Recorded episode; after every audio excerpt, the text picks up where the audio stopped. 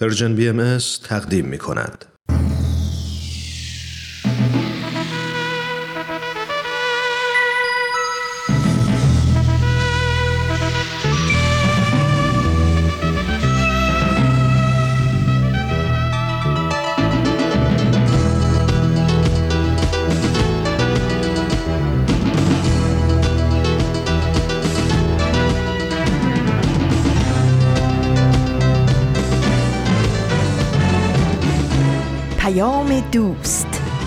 برنامه ای برای تفاهم و پیوند دلها.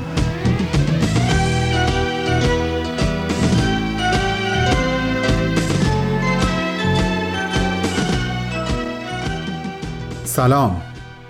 سلام به شما. سلام به ایران و همه ایرانیان. در روزی احساسات و عواطف قلبی خودم رو به همراه این سلام تقدیم شما می کنم که تیر ماه آواز گرم خودش رو بر صحنه سال 1401 خونده و جای خودش رو به مرداد ماه گرمتر و زیباتر داده. همونطور که می‌دونین من مدت هاست معتقدم خیلی بیشتر از اون که ما به هدیه روز و روزگار محتاج و مشتاق باشیم. این روزگار و حتی لحظات هستند که منتظرن ببینن ما چه هدیه‌ای به اونها میدیم. با این نگاه آرزو می‌کنم از شنیدن آواز تیرماه حتی اگر نوت فالشی هم ازش شنیدین لذت برده باشین و مرداد ماه رو تشویق کنید تا زیباتر بخونه و دلها رو با خوندنش گرمتر کنه. همونطور که ما می‌تونیم با تشویق ها و محبت هامون دل روزگار رو بنوازیم.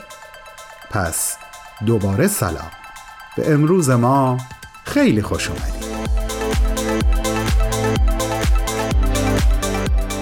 شنبه اول مرداد ماه از سال 1401 خورشیدی هست و 23 ومین روز از ماه ژوئیه سال 2022 میلادی.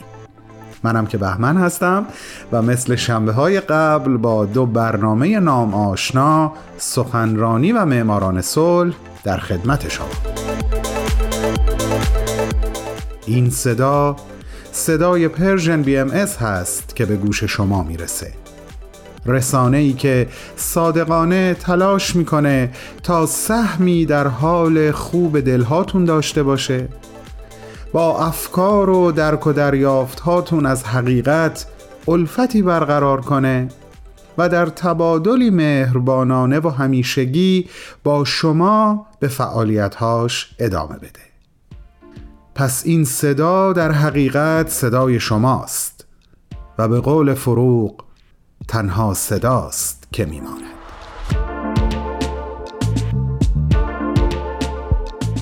از تبادل بین خودمون صحبت کردم. با یادآوری راههایی که موجب حفظ و بقا و تکامل این تبادل میشه صحبتام رو ادامه میدم.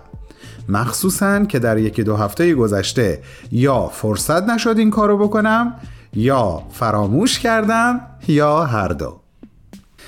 به یاداوری های همیشگی نکات تازه ای رو هم می‌خوام اضافه بکنم. عزیزان اگر احیانا هنوز خبرنامه Persian BMS رو به صورت ماهیانه از طریق ایمیل دریافت نمی کنین راهش این هست که به وبسایت ما برین اونجا ثبت نام کنین و اون وقت این خبرنامه رو هر ماه دریافت خواهید کرد. و در جریان فعالیت ها و برنامه های رادیوی خودتون بیشتر از قبل قرار خواهید گرفت. www.persianbms.org آدرس وبسایت ماست که مطمئنم خیلی هاتون اون رو به خاطر دارید پلتفرم های Persian BMS در فیسبوک، SoundCloud، پادکست، اینستاگرام و تلگرام همیشه در دسترس شماست. در مورد این آخری یعنی تلگرام یک نکته تازه می‌خوام بهتون بگم. البته که شایدم ازش مطلع باشین.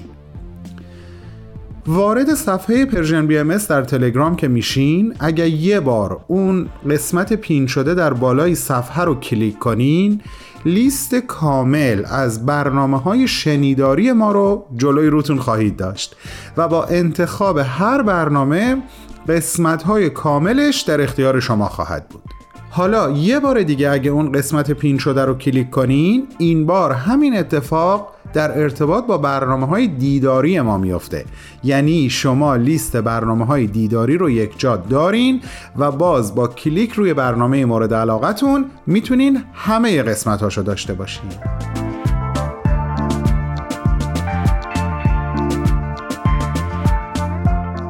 بسیار هم عالی.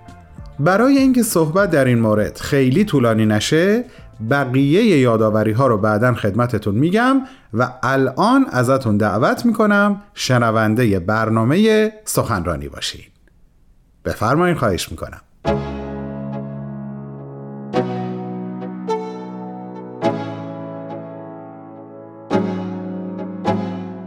دوستان و علاقمندان به برنامه سخنرانی.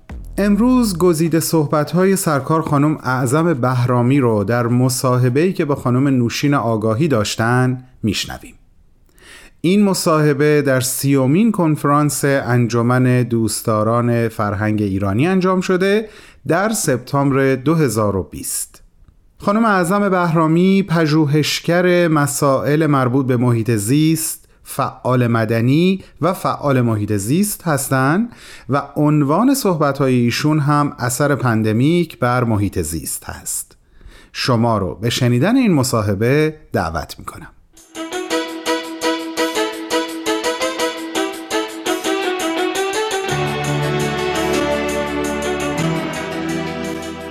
خانم اعظم بهرامی به سیومین کنفرانس سالانه انجمن دوستداران فرهنگ ایرانی بسیار خوش آمدین. خوشحالم که حداقل فرصتی دست داد که شما رو در فضای مجازی در این کنفرانس داشته باشیم. من درود میگم به همه دوستانی که در هر جای این سرزمین صدای من میشنوند خارج ایران داخل ایران و خوشحالم از فرصتی که به من دادید که بتونیم در مورد موضوع ثابت با محیط زیست گفتگو کنیم. ممنونم از شما. خانم بهرامی شما بیشک می‌دونید که جهان امروز ما با یک بحران بزرگ تندرستی روبرو هست. شیوع ویروس کرونا در سراسر جهان. در رابطه با محیط زیست تاثیرات این بحران چگونه بوده؟ هم تاثیرات منفی و هم تاثیرات مثبت. بعد از ماجرای پاندمی یا فراگیری جهانی ویروس کرونا اخبار زیادی تصاویر زیادی منتشر شد از اینکه حیوانات رو به راحتی می‌تونستن در شهرهای رفت آمد بکنن. گزارش ها گزارش تصویری منتشر شد. حتی ناسا گزارش های منتشر کرد از کاهش آلودگی های هوا کاهش آلاینده ها حتی در کلان شهرها. و اینکه به هر حال این کم شدن رفت و آمدها فضای طبیعی تنفس طبیعت رو باز کرده بود. ایتالیا تصاویری منتشر شد از کانال ونیز تصاویری منتشر شد از شهرهایی مثل میلان که چقدر میزان آلودگی هوا کمتر شده بود و گزارش های از این دست. اما مسئله مهمی که ما باش مواجه هستیم در یه همچین موقعیتی اینه که موضوعات مرتبط با محیط زیست مرتبط با اقلیم چه در اینکه بخوایم آسیب شناسیش بکنیم چه تغییرات مثبتی رو بخوایم در اون پایش بکنیم مدت زمانی رو باید مشخص در نظر داشته باشیم. این مدت زمان می‌تونه یه بازی میان مدت یا طولانی مدت باشه. به این ترتیب وقتی شما در مورد موضوعی مثل تولید زباله آلاینده حیات وحش صحبت می‌کنیم قطعا باید در یه بازی زمانی طولانی بسنجیم ببینیم که چه تغییراتی رو ما تحمیل کردیم به فضای طبیعت به محیط زیست و چه مسائلی رو در واقع خودش رو تطبیق داده محیط زیست و شرایط بهتری رو برای خودش به وجود آورده. اما من فکر می‌کنم در مجموع تاثیرات منفی که اپیدمی جهانی ویروس کرونا بر محیط زیست داشت خیلی بیشتر بود و پرشمارتر و تاثیر عمیقتر و طولانی مدتتری داشت نسبت به فرند مثبتی که براش تصویر شد در برخی از رسانه ها نمونه خیلی سادهش همین تولید پلاستیک به عنوان دستکشای یک بار مصرف و همین پوشش های پلاستیکی که الان خیلی زیاد شایع شده برای پوشیدن وسایل و ابزار برای اینکه دور نگه داشته بشه از غبار و از مسئله همین ویروس کرونا. موضوع دوم موضوع ماسکایی که استفاده می‌کنیم که اغلبش ماسکای یک بار مصرف هستن. بخش زیادی از های خانگی الان پتانسیلی دارن که عفونی باشن. بخش زیادی از تولید زباله بیمارستان ها آزمایشگاه ها درمانگاه ها الان دیگه به شکل کاملا مخلوط در اومده تفکیک کردنش خیلی کار سختی شده. مثلا در این گزارشی در تهران اعلام شده بود که بخش زیادی از مثلا مصرف آب بیش از دو سه برابر افزایش پیدا کرده در سه ماهی نخست امسال و همینطور تولید زبالای بیمارستانی و دفنش به شکل غیر قابل کنترل شهرداری تهران اعلام کرد که در اومده. به این ترتیب خب می‌بینیم که با یه فرایندی که حداقل ما می‌تونیم اون رو ببینیم رصد بکنیم مواجه هستی باش. و موضوع مهم دیگه اینه که در پسا کرونا اگر هنوز اینو تصور داشته باشیم که واردش خواهیم شد به زودی هم بخش زیادی از صنایع کارخانه ها و موضوع رفت آمد و وسایل نقلیه در قالب کشتی ها هواپیما همه اینها خب طبیعتا برای جبران این ماهای طولانی که کار نکردن فعالیت نداشتن فعالیتشون رو گسترش خواهند داد و اینم خب می‌تونه یه حجم زیادی آلاینده رو تولید بکنه. ولی مسئله مهم مثبت دیگه که فکر می‌کنم خوبه در اینجا بهش اشاره بکنم کاهش سوختای فسیلی بود. برای اینکه مثلا اتحادیه اروپا برنامه خیلی جدی رو اعلام کرد برای افزایش استفاده از انرژی های پاک. آلمان 25 درصد استفاده از منابع زغال کربن و زغال خودش رو کاهش داد و ایتالیا به شکلی تا 60 درصد انرژی اعلام کرد که در این مدت کرونا تونسته از منابع انرژی تجدیدپذیر در واقع یا منابع انرژی پاک تامین بکنیم این ترتیب خب می‌تونیم اینها رو کنار هم بذاریم و به یه نتیجهگیری روشنی نسبت به حوزه محیط و تاثیر پاندمی جهانی درش برسیم. خیلی ممنونم از شما. شما خودتون فعال محیط زیست هستید پژوهشگر هستید در این زمینه اقدامات بین المللی و محلی رو بررسی می‌کنید آگاه هستید کاملا.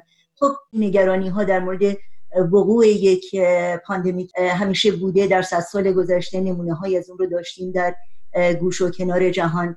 به عقیده شما چه اقداماتی باید صورت بگیره که نه تنها با چنین pandemic یا بحران جهانی بشه به طور موثری روبرو شد بلکه در مهار کردنش و در جلوگیری و پیشگیری از اون بشه به طور موثر عمل کرد.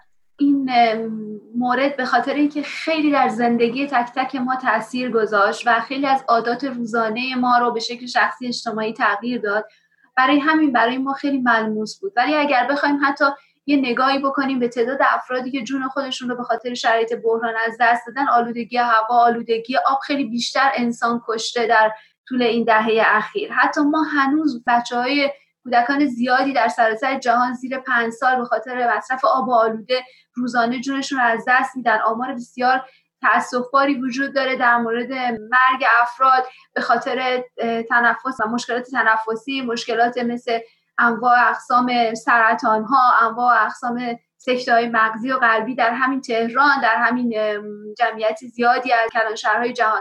به ترتیب و مسئله بحران تغییر اقلیم و گرمایش جهانی که خیلی از ما در موردش تو اخبار شنیدیم و در رسانه‌های مختلف تصاویر خیلی غم را از سوختن جنگل ها یا ذوب شدن یخها در شمال و گرمای خیلی غیر عادی در کشورهایی که خودمون درش زندگی می‌کنیم و دیدیم. به این ترتیب می‌خوام بهتون بگم که یه بحران در واقع شروع شده و ما درش هستیم و نمی‌تونیم بگیم که پیش خواهد آمد یا در آینده به وجود خواهد آمد. ما همین الان داریم تغییر اقلیم رو زندگی می‌کنیم گرمایش زمین رو داریم زندگی می‌کنیم و تاثیرش رو شاید نخستین نسلی باشیم که هم چندین بحران و همزمان داریم واقعا زیست می‌کنیم در کره زمین.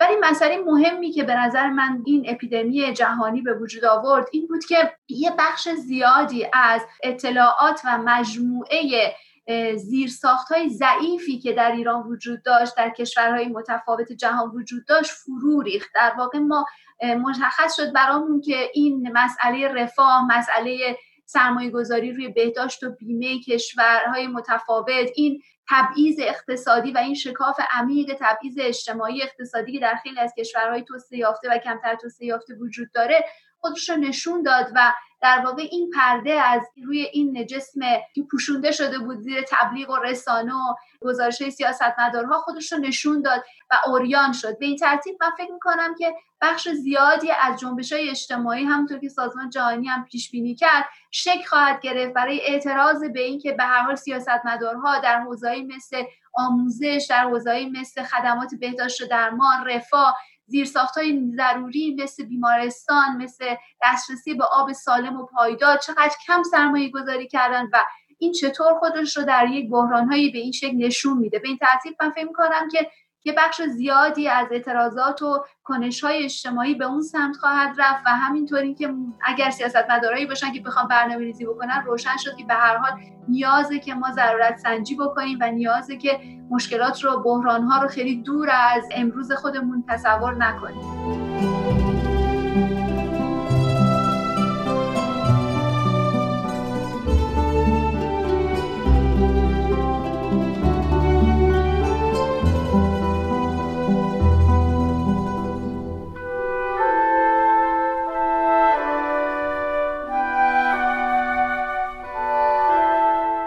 دوستان عزیز شما شنونده مصاحبه خانم نوشین آگاهی با خانم اعظم بهرامی هستید.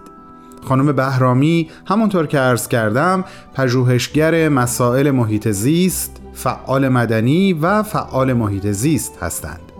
عنوان سخنرانی ایشون هم اثر pandemic بر محیط زیست هست.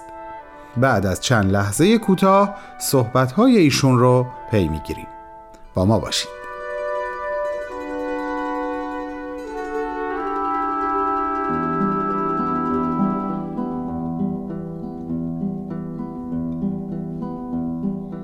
خیلی ممنونم شما به موضوع سرمایداری اشاره کردید به موضوع جاد ساختارهای جدید در جامعه اشاره کردید. کنفرانس امسال ما در حقیقت در مورد زیربنای تحول اجتماعی هست و نقش فرد، اجتماع و نهادها و مؤسسات یک جامعه. خب هیچ تحول اجتماعی رو مطمئنم شما موافق هستید که نمیشه متصور شد بدون در حقیقت حفظ محیط زیست و نگهداری از محیط زیستمون. بقیده شما ما چه روی کردی رو باید تغییر بدیم یا در حقیقت پیروی بکنیم که تحول اجتماعی ما همراه باشه با حفظ محیط زیست؟ این داستان در واقع فراگیری جهانی ویروس کرونا ماجرای عجیبی بود. به نظر من تجربه یگانه ای بود حداقل برای نسلی که امروز داره روی کره زمین زندگی می‌کنه. شما ببینید که یه اتفاقی در یه آزمایشگاه یا در یه بازار فروش حیات وحش و حیوانات به خاطر رژیم غذایی خاص یه شهر متوسطی در چین می‌تونه روی اقتصاد تمام کشورهای جهان تاثیر بذاره روی کار هزاران کارخونه میلیون ها کارگر میلیاردها انسان که ممکنه رفتارهای اجتماعی و فردیشون برای همیشه تغییر بکنه. این نشون میده که ما در عین حال که جدا از هم به خاطر این شرایط تازه‌ای که در واقع رسانه و تکنولوژی در اختیار ما قرار داده به نوعی در جزیرهای تنهایی خودمون داریم زندگی می‌کنیم چقدر به هم نیازمندیم و چقدر می‌تونیم روی هم تاثیرهای متفاوتی مثبت یا منفی داشته باشیم. چقدر می‌تونیم زندگی هم رو تغییر بدیم. این به نظر من درسی بود که خیلی پیشتر از اون طبیعت در اختیار ما قرار داده بود و با هزینه خیلی کمتری اون رو به ما یاد داده بود. شما ببینید که دریاچه‌ای مثل آرال خوش شدنش می‌تونه کشورهای زیادی رو تحت تاثیر قرار بده یا تقیان رودخانه هایی در آسیای میانه می‌تونه روی امنیت غذایی میلیون ها انسان نزدیک به نیمی از جمعیت جهان تاثیر بذاره و موج مهاجرتی که شما می‌بینید الان به سمت کشورهای اروپایی وجود داره بخش زیادیش در واقع قربانیان تغییر اقلیم هستن. به این ترتیب خب می‌بینیم که ما چقدر داریم روی هم اثر می‌ذاریم و از هم اثر می‌گیریم. بدون اینکه مرزهای جغرافیایی بتونه یا مرزهای سیاسی بهتر بگم و پرچم ها و پاسپورت ها بتونه اون رو متوقف بکنه. این عین شبکه سازیه و عین در واقع ارتباط انسانیه که تمام ما می‌تونیم بهش توجه داشته باشیم. و موضوع مهم دیگه ای که به نظر می‌رسه اینه که چقدر اهمیت داره آمادگی ما برای مواجهه با شرایط. آمادگی ما هم به عنوان شهروند هم به عنوان در واقع افرادی که در یک سیستم اجتماعی مسئولیت هایی رو انتخاب می‌کنیم. مسئله مهمی که وجود داره به نظر من اینه که ما وظیفه‌مون رو به عنوان شهروند خوب بشناسیم. اون مطالبه گری که باید داشته باشیم نظارت و کنترلی که باید داشته باشیم. اگر در کشورها جوامع آزاد زندگی می‌کنیم که برای این به عنوان حق شهروندی یه حدی در اختیارمون قرار داده شده که مطالبه بکنیم ناظر باشیم پرسشگر باشیم منتقد باشیم. هر چیزی که رسانه در اختیارمون قرار میدن رو به راحتی نپذیریم. و مسئله مهم دیگه در ارتباط با محیط زیست اینه که تعیین بکنیم که الگوی زندگیمون به عنوان یه شهروند الگوی زیست سبز باشه. و این نه فقط اینکه یه سری قوانینی رو که بهمون در واقع شهرداری محلمون اعمال کرده مثل تفکیک زباله ها اگر اون انجام بدیم. شامل در واقع این باشه که مدیریت بکنیم. هم بخش مصرفمون رو هم بخش تولید زبالهمون رو هم بخش آموزش و انتخاب هامون رو. و اینکه مسئله مهم نسل آینده که این چطور زندگی بکنیم و چطور در واقع شرایطی رو فراهم بکنیم که اونها یاد بگیرن بیاموزند و در واقع ببینند اون چیزی که لازم و ضروریه به عنوان یه شهروند آینده داشته باشند یادمون باشه که ما وقتی از فاکتورهایی مثل اهداف توسعه پایدار صحبت می‌کنیم. بدونیم سهممون و حقمون نسبت به منابع و سرمایه‌ای که در جهان وجود داره مشخص و محدوده و اینطور نیست که چون می‌تونیم باید تا هر جایی که می‌تونیم تخریب کنیم و استفاده بکنیم. این مصرفگرایی به نظر من جامعه امروز ما رو واقعا سمت نابودی می‌بره. شما یه نمونه خیلی ساده ای می‌بینید که شرکت های اتومبیل سازی شرکت های کامپیوتر سازی به راحتی به این سمت رفتن که خودروشون رو یا اون وسایل الکترونیکیشون رو طوری تولید کنن که بیشتر از چهار پنج سال عمر مفید نداشته باشه. عملا ما رو تو این پروسه به عنوان مشتری قرار میدن که مجبور باشیم دوباره ازشون خرید بکنیم و اون محصولاتی که ما قبلا خریدیم هرچند قابل استفاده بشه تبدیل بشه به زبالای الکترونیکی. نتایج تحقیقات زیادی نشون میده که بخش زیادی از این زباله ها سر از دریا در میارن و بخش زیادی از این مواد غذایی که دور ریخته میشن در واقع سهم غذایی سالم جمعیت دیگه از یه جای دیگه جهان هستن. من فکر می‌کنم که اینا مهمه که ما دقت بکنیم در انتخاب هامون و اگر می‌خوایم که به عنوان یه حلقه حمایتی از کشورهایی که آزادی ندارن دموکراسی ندارن و براشون سرمایه گذاری و موضوعی مثل توسعه پایدار عدالت اجتماعی مطرح نیست. موثر باشیم. به نظر من باز وظایف تازه تری وظایف مهمتری مطرح میشه. مثل اینکه اطلاع رسانی بکنیم کمک بکنیم به فعالینی که داخل ایران کار می‌کنن ترجمه بکنیم و خودمون رو مسئول بدونیم. در قبال اخباری که نسبت به تو حوزه‌های مختلف محیط زیست در ایران منتشر میشه. من هنوز می‌بینم متاسفانه فعالین زیادی هستن خارج از ایران که اطلاعات کمی در این مورد دارن. اما صحبتم میبندم با این جمله که ما در کشوری زندگی می‌کنیم که حکومتش به هر شکل و فرمی که تغییر بکنه بدون منابع بدون سرمایه های ملی بدون اینکه یه شرایطی سالم زیستی برای نسل آینده فراهم باشه هیچ سیستم حکومتی و سیاسی کارآمد نخواهد بود. به این ترتیب خب طبیعیه که بخش اول ما بخش حفظ سرمایه و حفظ منابعی که در واقع داریم و من فکر کنم که این موضوع مهمیه که شاید خوبه در موردش بیشتر بدونیم و سعی بکنیم که خودمون هم توی زندگی شخصیمون و آدمایی که می‌شناسیم اون رو اجرا بکنیم.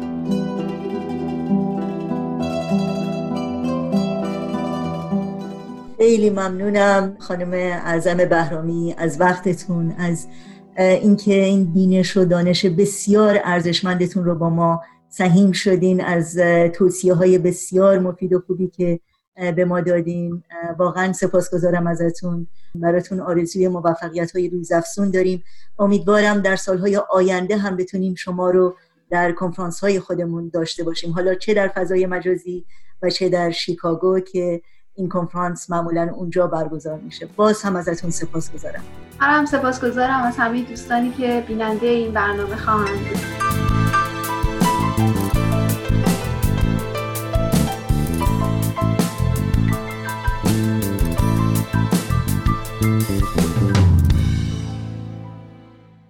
همراهان گرامی با هم صحبت های سرکار خانم اعظم بهرامی رو تحت عنوان اثر پندمیک بر محیط زیست شنیدیم. این مصاحبه در سپتامبر 2020 صورت گرفت در سیومین کنفرانس انجمن دوستداران فرهنگ ایرانی. ازتون دعوت می‌کنم شنبه هفته آینده هم با من همراه باشین برای شنیدن یک سخنرانی دیگه از یک سخنران دیگه. با بهترین آرزوها.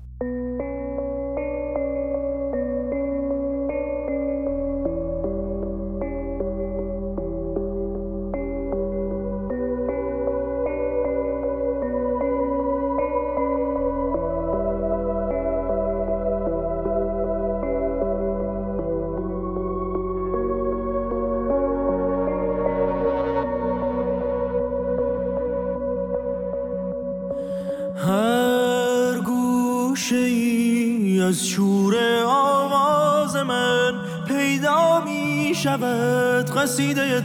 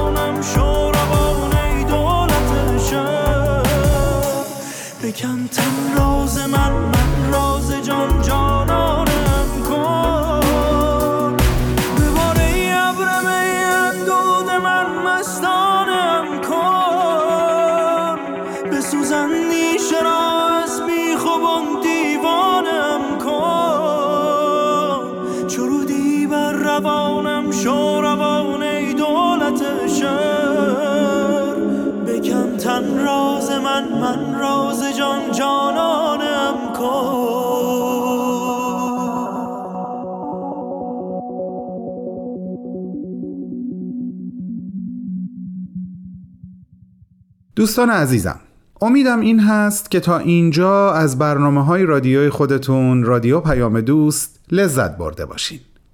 در ادامه یادآوری راه های ارتباطی یک نکته دیگر رو هم می‌خواستم در رابطه با تلگرام خدمتتون بگم. حتما در جریان هستید که پنجشنبه های ما به کودکان و نوجوانان عزیز تعلق پیدا کرده. چندین ماهه. شما اگر نام دردانه رو در تلگرام جستجو بکنین و عضو این صفحه بشین به طور مستقل می‌تونین شنونده برنامه های سپیدار و ویز آب در کوزه و ما و سفرهای تیپ تیپی باشین. یه برنامه دیگه هم تو راهه که به موقعش خدمتتون خواهم گفت. اینم از این. اپ Persian BM رو هم حتما لطفا. روی گوشی هاتون نصب کنین تا در تمام طول ساعت شبانه روز ما و همه برنامه هامون رو داشته باشین. شماره تلفن هامون رو هم یک بار دیگه خدمتتون عرض می‌کنم.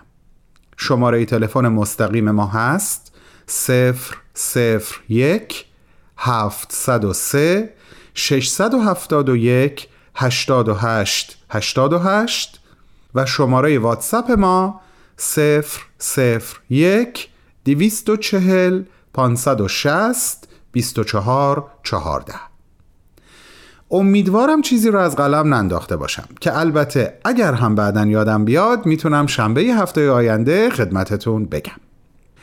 کم کم داریم به زمان بازپخش یک قسمت دیگه از برنامه معماران صلح نزدیک میشیم. بعد از این برنامه وقتی برای صحبتهای پایانی و خدافزی برگشتم یه نکته ای رو اشارهوار البته چون دیگه فرصت کم خواهد بود.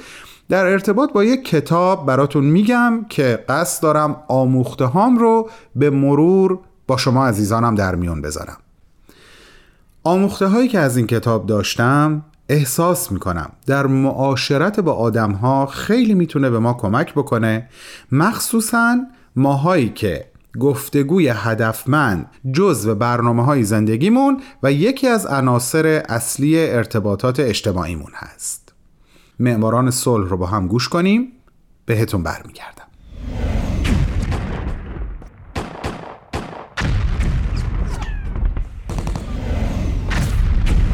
معماران صلح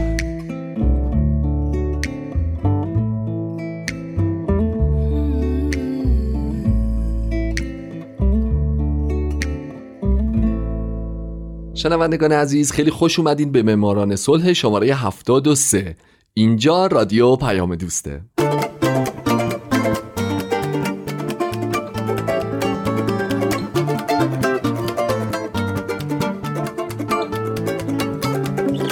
درود به شما فارسی زبانان این دهکده جهانی. من هومن عبدی هستم. به معماران صلح خوش اومدید. برنامه ای که اختصاص داره به برندگان نوبل صلح.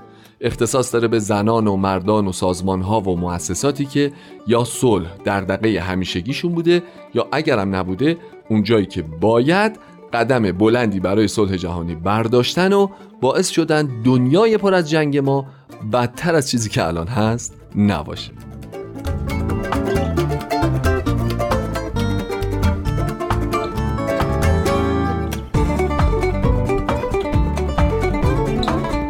این هفته سال 1974 میلادی شان مکبراید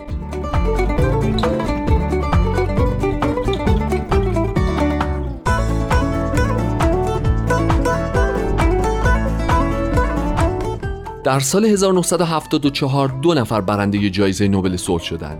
یکی ایساکو ساتو بود که من به زندگیش در هفته گذشته پرداختم. نفر دوم شان مکبرایده. شان مکبراید در 26 ژانویه 1904 در پاریس به دنیا اومد و درست 11 روز قبل از تولد 84 سالگیش در دوبلین درگذشت. از او به عنوان سیاستمدار سرشناس بین المللی یاد شده که ریاست ستاد IRA مخفف ارتش جمهوریخواه ایرلند رو هم بر عهده داشته. همچنین مکبراید که از فعالیت‌های سیاسی داخل ایرلند سر برآورده بوده بسیاری از های مهم رو تأسیس کرده یا در تأسیس اونها مشارکت داشته.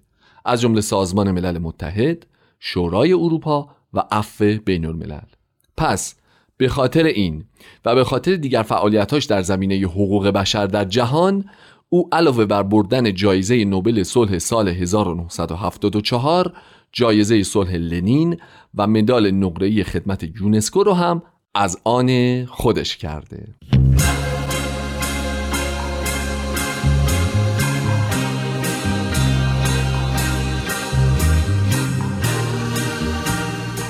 پدر شان سرگرد جان مکبراید بود و وقتی شان فقط دوازده سال داشت پدرش رو به خاطر شرکت در قیام عید پاک که یک کودتای نظامی بود علیه دولت اون زمان ایرلند اعدام کردند.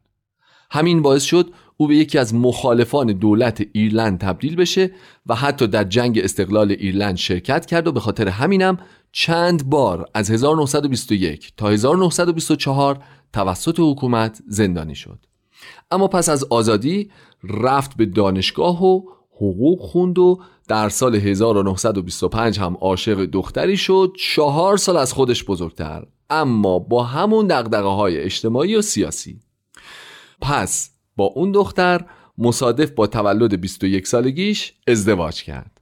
با کاتالینیا کیت بولفین دختر ناشر ملیگرا و سفرنامه نویس شهیر ایرلندی ویلیام بولفین. حوالی سال 1927 مکبراید به عنوان روزنامه نگار در پاریس و لندن مشغول به کار بود. اما بعد در این سال به دوبلین برگشت و شد مدیر اداره اطلاعات ارتش جمهوری خواه ایرلند. از شانس بدش نزدیکی خونش یه سیاستمدار متنفذ رو ترور کردن. حکومت گیر داد به مکبراید و او رو به جرم ترور دستگیر کرد. منتها شانسی که آورد این بود که تونست ثابت بکنه در زمان وقوع جرم در مسیر بازگشت به ایرلند بوده.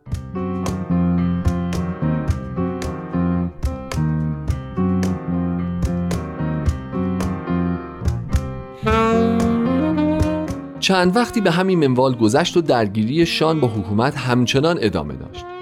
در اواخر دهه 1920 اما یه درگیری در حزب پیش اومد و خیلی ها اون رو ترک گفتن شان هم با وجود اینکه با ارتش آزادیخواه ایرلند همچنان همکاری داشت اما رفت و در سال 1931 جنبش ایرلند آزاد رو راه انداخت. سازمانی که گرچه غیر نظامی بود اما باز هم توسط حکومت غیر قانونی اعلام شد. دیگه تو این زمانه بود که شان شده بود هدف شماره یک سرویس های امنیتی و به همین دلیل او در بعضی مواقع مجبور بود به زندگی پنهانی روی بیاره.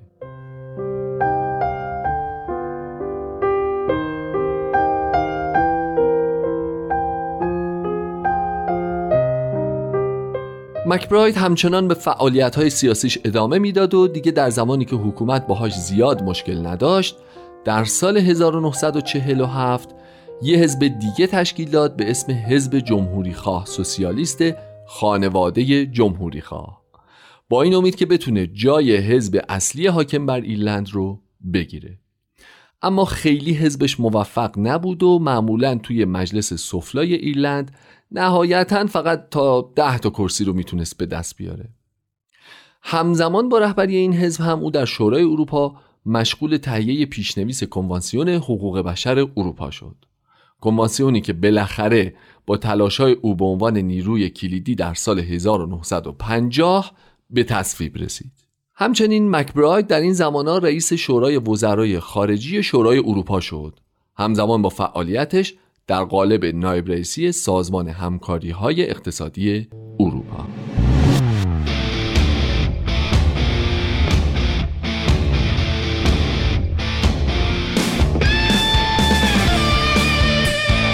هرچی که زمان جلوتر می‌رفت توجه شان مکبراید یکی از دو برنده جایزه نوبل صلح سال 1974 به مسائل بین المللی بیشتر می‌شد. مکبراید در تمام دهه های 1950 60 و 70 برای حقوق بشر در سراسر جهان به طوری خستگی ناپذیر فعالیت کرد.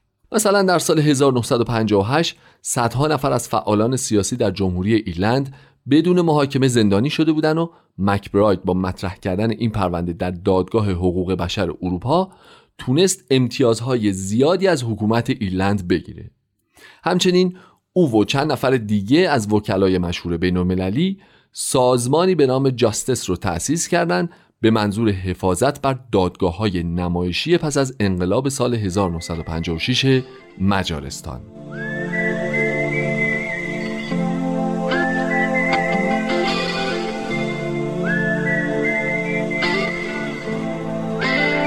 در سال 1961 مکبراید و چند نفر دیگه سازمان عفو بین الملل رو تأسیس کردن و خود مکبراید هم چند وقتی رو شد رئیس این سازمان سازمانی که در حمایت از حقوق بشر در سرتاسر سر جهان هنوز که هنوزه فعاله علاوه بر این او از سال 1963 تا 71 دبیر کل کمیسیون بین المللی حقوقدانان شد و همزمان ریاست کل دفتر بین المللی صلح در ژنو رو هم بر عهده داشت.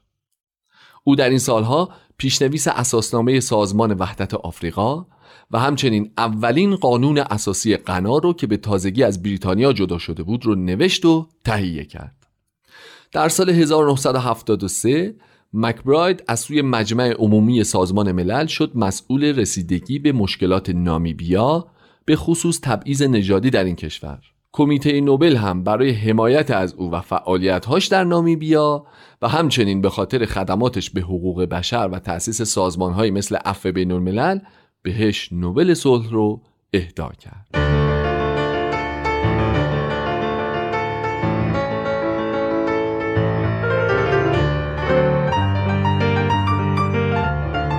سالها بعد دقیقا در سال 1980 شان به سمت دبیر کلی یونسکو رسید.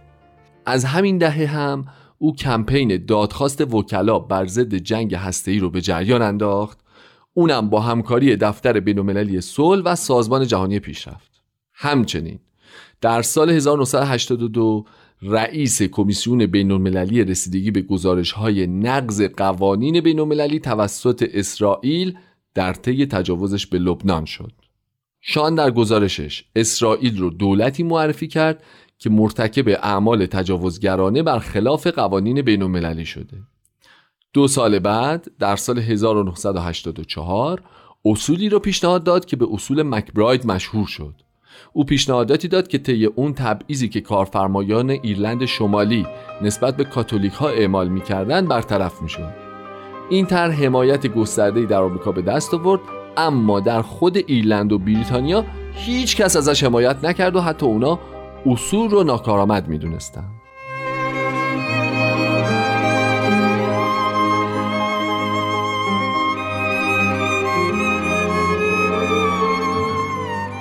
شان مکبراید سالهای آخر عمر خودش رو بازنشست کرد و از اونجایی که همسرش رو در سال 1976 از دست داده بود در خونه مادریش زندگی کرد. علیرغم شهرتش رفتاری بی تکلف و لحن ملایمی داشت. نقل شده که یه بار از او پرسیده بودن که به کدوم یک از سازمان هایی که به وجود آورده بیشتر علاقه مندی داره که او سازمان عفو بین الملل رو به عنوان یکی از بچه هاش معرفی کرده بود. بالاخره هم شان مکبراید در دوبلین درگذشت و در گورستان گلاسنوین در میان میهن پرستان ایرلندی در قبری ساده به همراه همسر و مادرش به خواب ابدی فرو رفت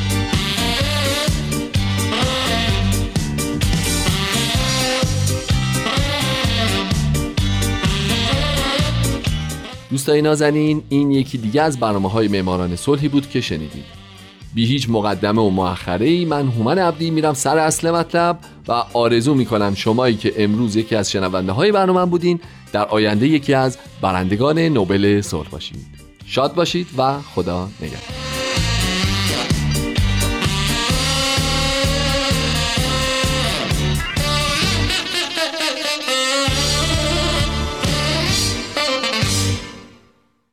دوستان عزیزم در فرصت کوتاهی که در اختیار دارم کتابی که ازش صحبت کردم رو بهتون معرفی می‌کنم.